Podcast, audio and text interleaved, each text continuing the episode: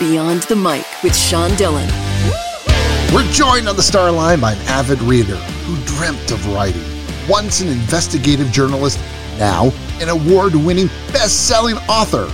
His latest novel is The Last Green Valley. We welcome Mark Sullivan. Hey, thanks for having me, Sean. I really appreciate it. Mark, let's go beyond the mic. You've written for newspapers as an investigative reporter. What's the one thing that ties a story completely together? Well, in a piece of journalism, it's going to be whatever the lead is because you're only telling a slice of the story.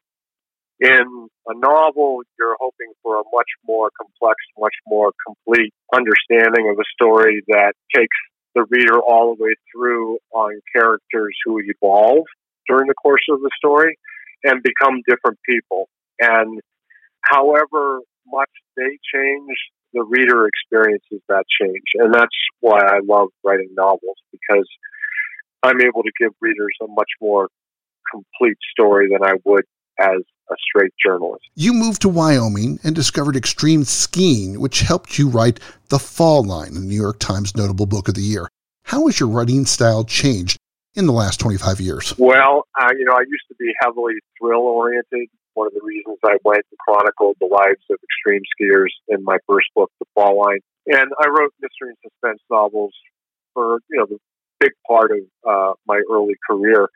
And but writing a book called Beneath the Scarlet Sky forced me to become a different kind of writer, someone who was much more in touch with the emotions of the characters and why that was important to understanding what they were going through.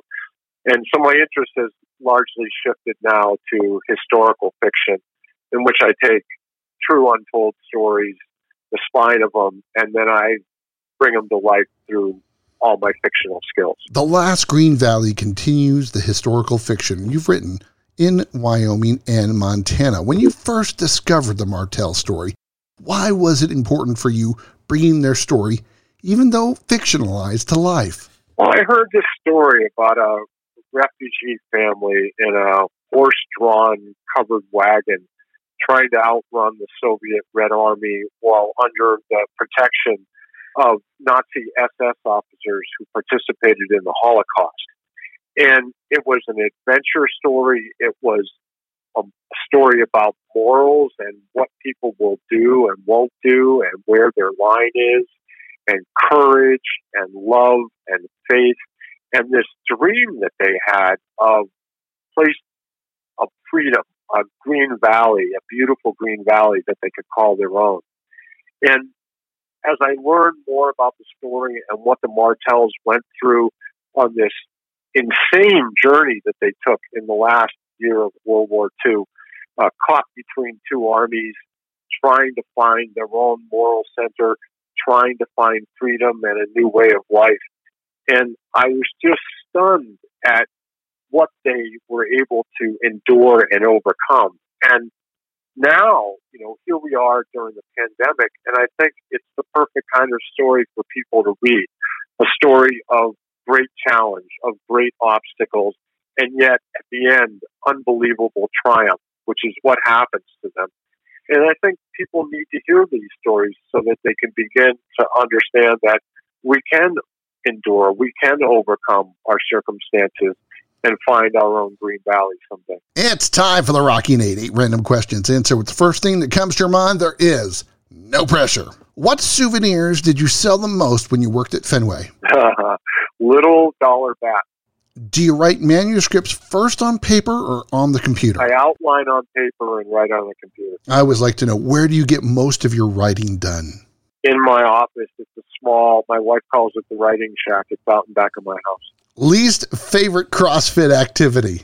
Uh, burpees. I think everybody hates burpees. yeah. What was the last place you went skiing? Big Sky, Montana. Do you have a favorite place to travel? India. First section you read in a newspaper every morning. Front page. Headlines. I'm a die-hard hard news fan. How about who influenced your life the most? Uh, probably my father. How has talking with the Martels in your research for this book changed you?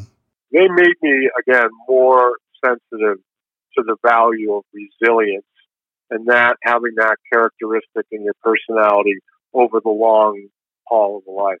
To be able to bounce back from you know, obstacles, setbacks, they're going to happen. And resilience and the, this doggedness is incredibly important in life. And I learned that from them. When writing, do you look for an overarching story to begin with or follow I, where the story takes you? I'm trying to do both, right? I'm trying to remain within the parameters of the facts. And but what I'm really focused on by the time I'm actually writing, I I know the story. You know, I, I've been through it in my mind and on paper longhand a number of times and trying to figure out how best to tell it. Um, but at the point at which it's best to tell it, I do become incredibly focused on the arc of the story and where the characters are on that continuum. I'm, I'm constantly looking at it, and my temperature gauge on that is where they are emotionally and what's affecting them and why they're feeling this way and what's you know what's hindering them and what's helping. Them. It's time for one big question with the author of The Last Green Valley, Beyond the Mic. You've written about the Scarlet Sky, but we want to know where is your Green Valley? I'm sitting right in it. I live in Montana's Gallatin Valley, which is uh, where the Martels live as well. Uh, it's amazing that we both found our own version of paradise here. Um, I love it because I'm an avid outdoorsman. I love to ski. I love to fly fish. I love to bow hunt. I love to hike and kayak and do all these kinds of things. And this is the kind of place that you can do it. And uh, I adore it. What's your next project? I am leaving to go to East Africa in about four and a half weeks to research and write another story of the human spirit. Uh, people who are faced with almost uh, insurmountable circumstances and triumph over it through the power of love.